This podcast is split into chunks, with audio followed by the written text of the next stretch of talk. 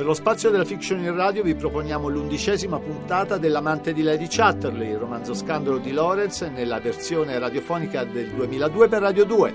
Buon ascolto da Edoardo Melchiorri. L'amante di Lady Chatterley di David Herbert Lawrence. Versione radiofonica di Romana Petri. Musiche di Germano Mazzocchetti.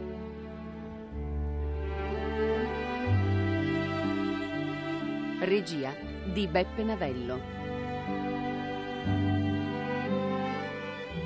Undicesima puntata.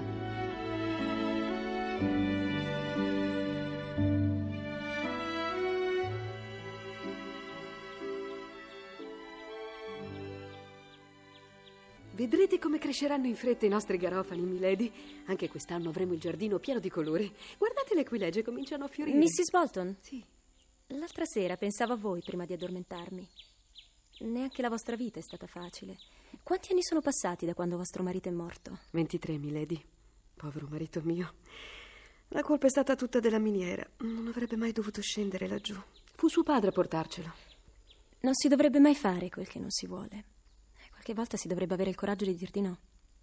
Ma perché non ha mai detto che non voleva fare il minatore? Non era capace di opporsi a nulla. Reagiva solo facendo strane smorfie. Del resto suo padre glielo aveva imposto quando ancora era adolescente.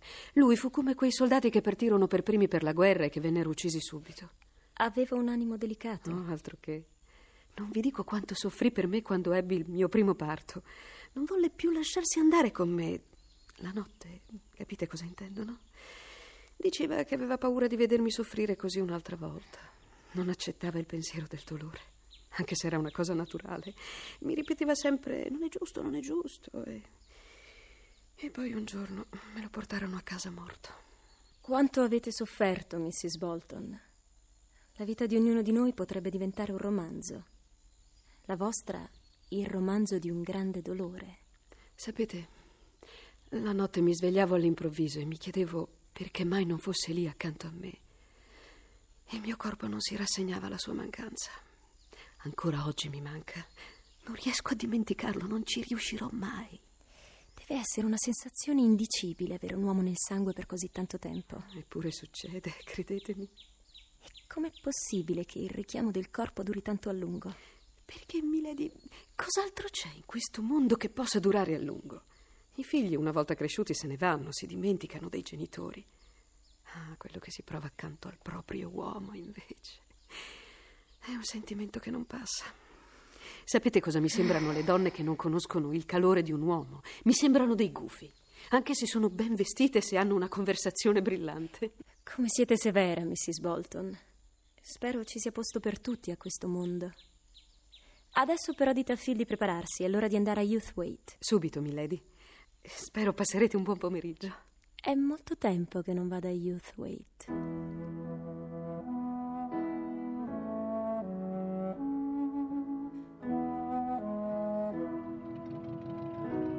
I vapori, la strada, i campi. È stata un tempo un'indomita e orgogliosa contea. Questi castelli, queste dimore nobiliari che si affacciano con fatica attraverso queste orribili miniere, queste fabbriche puzzolenti, sembrano rimasti lì per vanità. Sembrano dire: guardate come furono potenti i nostri antenati. Questo è il passato. Il presente è qui, davanti al passato che cerca di soffocarlo. E il futuro. Dio solo sa dove si trovi. Inghilterra mia Inghilterra. Ma qual è la mia Inghilterra? Un'Inghilterra ne cancella un'altra. Le miniere hanno arricchito i castelli, ma adesso li uccidono. Fritchley sta per essere demolita. E laggiù, ecco Shipley, la residenza di Leslie, il cugino di Clifford. Sarà lottizzata anche lei. E allora perché dovrebbe sopravvivere solo Robbie? Fuggire fuggire, fuggire. La vita non è qui.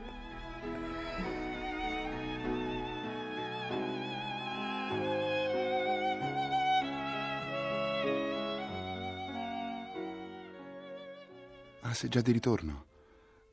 E c- com'è andata la tua gita a Youthwaite? Ha guidato bene Field? Non è stata una passeggiata piacevole. Siamo a maggio, ma faceva freddo. Pioveva e la campagna mi ha dato una sensazione di grande melanconia. Oh, la cittadina poi è così grigia, come annerita dal carbone. Persino il selciato delle strade è intriso di nero. Mentre Phil faceva benzina ho potuto vedere le nuove scuole, ma anche queste mi hanno trasmesso tristezza. Si sentivano cantare delle ragazze, ma erano così sgraziate. Di tutto si poteva parlare, ma non di canto. Youthwaite è ad ogni modo la nostra città. La città dove il nostro nome ha contato e conta ancora. L'albergo più importante, quello dietro la chiesa, si chiama Chatterley Arms. Sì, ma della vecchia contea rimane ben poco. Ma stanno demolendo quasi tutti i palazzi della nobiltà. L'Inghilterra industriale sta cancellando quella agricola. E che mi dici di quella zitellona romantica di Miss Bentley? Naturalmente ho preso il tè da lei. Lo serve con la stessa concentrazione con cui si somministrerebbe un sacramento. Riesce ad essere quasi commovente. E ti ha chiesto di me? Quando le ho detto che stavi bene, le è venuta un'aria così rapita che pareva le avessi detto che i cieli erano pronti ad accoglierti. Le ho chiesto di venire a trovarti. E perché mai? Perché ti adora. È la tua più grande ammiratrice. Non non ne sono per niente inorgoglito. Oh, poverina, ma come sei crudele. Pensa che ritaglia tutte le tue fotografie dalle riviste e sono certa che tutte le sere dice una preghiera per te. C'è da chiedersi perché gli uomini non sposano le donne che veramente li adorano. Con ogni probabilità perché le donne cominciano ad adorare troppo tardi. A cosa stai pensando? Al tuo prossimo viaggio a Venezia. Ti spiace proprio tanto che vada. No, è che mi addolora pensare che saremo separati per un certo periodo di tempo. Non sono abituato a stare senza di te. Non sarai solo, Clifford. Avrai Mrs. Bolton a tua disposizione. Mi pare che tu sia più che soddisfatto della sua assistenza. Ma come puoi paragonare la tua compagnia alla sua, Connie? Non faccio paragoni. Eh, ma non starò lontana da te più di tre settimane. Ricordi quello che ha detto tua zia? Questa ragazza deve svagarsi un po'. E ha perfettamente ragione. Del resto tu mi hai chiesto di accompagnarti. E ti rinnovo l'invito, Clifford. Eh, Davvero, mi farebbe proprio tanto piacere vedere Venezia con te. Non abbiamo più fatto un viaggio da quando... Un marito per giunta invalido sarebbe un ostacolo per le tue avventure au très petit sérieux. Connie, Sì? tornerai da Venezia, vero? Tornerò molto prima di quanto tu creda. Tre settimane passano in un lampo. Non farai in tempo ad abituarti alla mia assenza che sarò già tornata. Tornerò, Clifford. Stanne certo.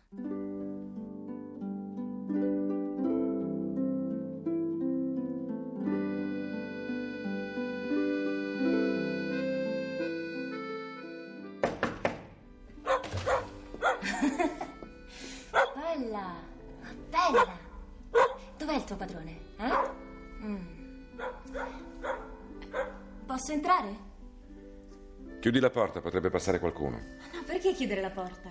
È una giornata meravigliosa. E poi chi vuoi che arrivi fin qui? Probabilmente nessuno, ma è meglio evitare, vieni. Siediti, stavo finendo di mangiare. Vuoi qualcosa? Una tazza di tè? C'è dell'acqua calda sul fuoco.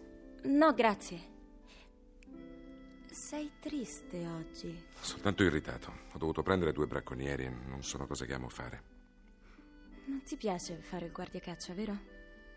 Mi va bene tutto finché mi lasciano in pace. Ma quando bisogna andare alla polizia a riempire un mucchio di carte, mi sento esplodere. Potrei anche vivere con la pensione dell'esercito, ma non potrei resistere senza avere un'attività alle dipendenze di qualcuno. Come qui, dove mi trovo veramente bene. Specie negli ultimi tempi. Senti, volevo dirti che il mese prossimo partirò e starò via qualche settimana. Dove andrai? A Venezia, da amici di mio padre. Ma senza Clifford, perché nelle sue condizioni non vuole affrontare il viaggio. C'è da capirlo. Ho detto a Clifford che forse avrò un bambino. Chi hai detto questo? Cosa ti ha risposto? Che ne sarebbe contento. A patto che il bambino passasse per suo. Non ho lasciato trapelare nulla di noi. Lo credo bene. Sarebbe un rospo troppo grosso da digerire per Sir Clifford. Il guardiacaccia che fa il procreatore sostituto dei Chatterley. A chi dovrebbe essere attribuita la paternità del bambino? Potrebbe essere il frutto di una relazione sbocciata a Venezia. Ah. Allora è per quello che ci vai. Ma cosa pensi? Ho detto potrebbe per salvare l'apparenza. No, dimmi una cosa. Hai preso precauzioni per non restare incinta? Assolutamente no, non potrei, ne avrei orrore. Allora è soltanto per questo che sei venuta con me, vero? Mi hai usato per avere un figlio. No, no, non è vero. Bene, come volete, milady. Questo figlio lo regalo volentieri a Sir Clifford. Per quanto mi riguarda, è stata una piacevole avventura. Vi siete servite di me? Beh, non è molto dignitoso, ma non è neanche la prima volta che mi capita. Non mi sono servita di te. Il tuo corpo mi piaceva davvero. Anche il tuo mi piace. Adesso verresti di sopra con me. No, non adesso, non qui. Alla capanna. Voglio toccarti come tu mi tocchi quando mi cerchi. Ti piace come lo faccio? Lo sai che mi piace. Ma adesso è tardi per andare alla capanna. Devo tornare a casa.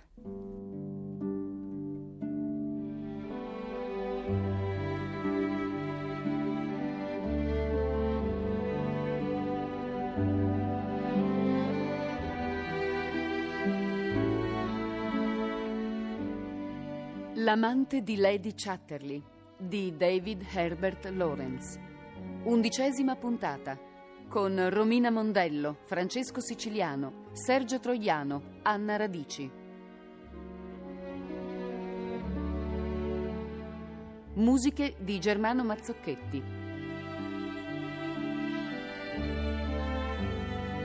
Assistente alla regia Fabrizia Francone. Coordinamento tecnico Paolo Masiero. Regia di Beppe Navello.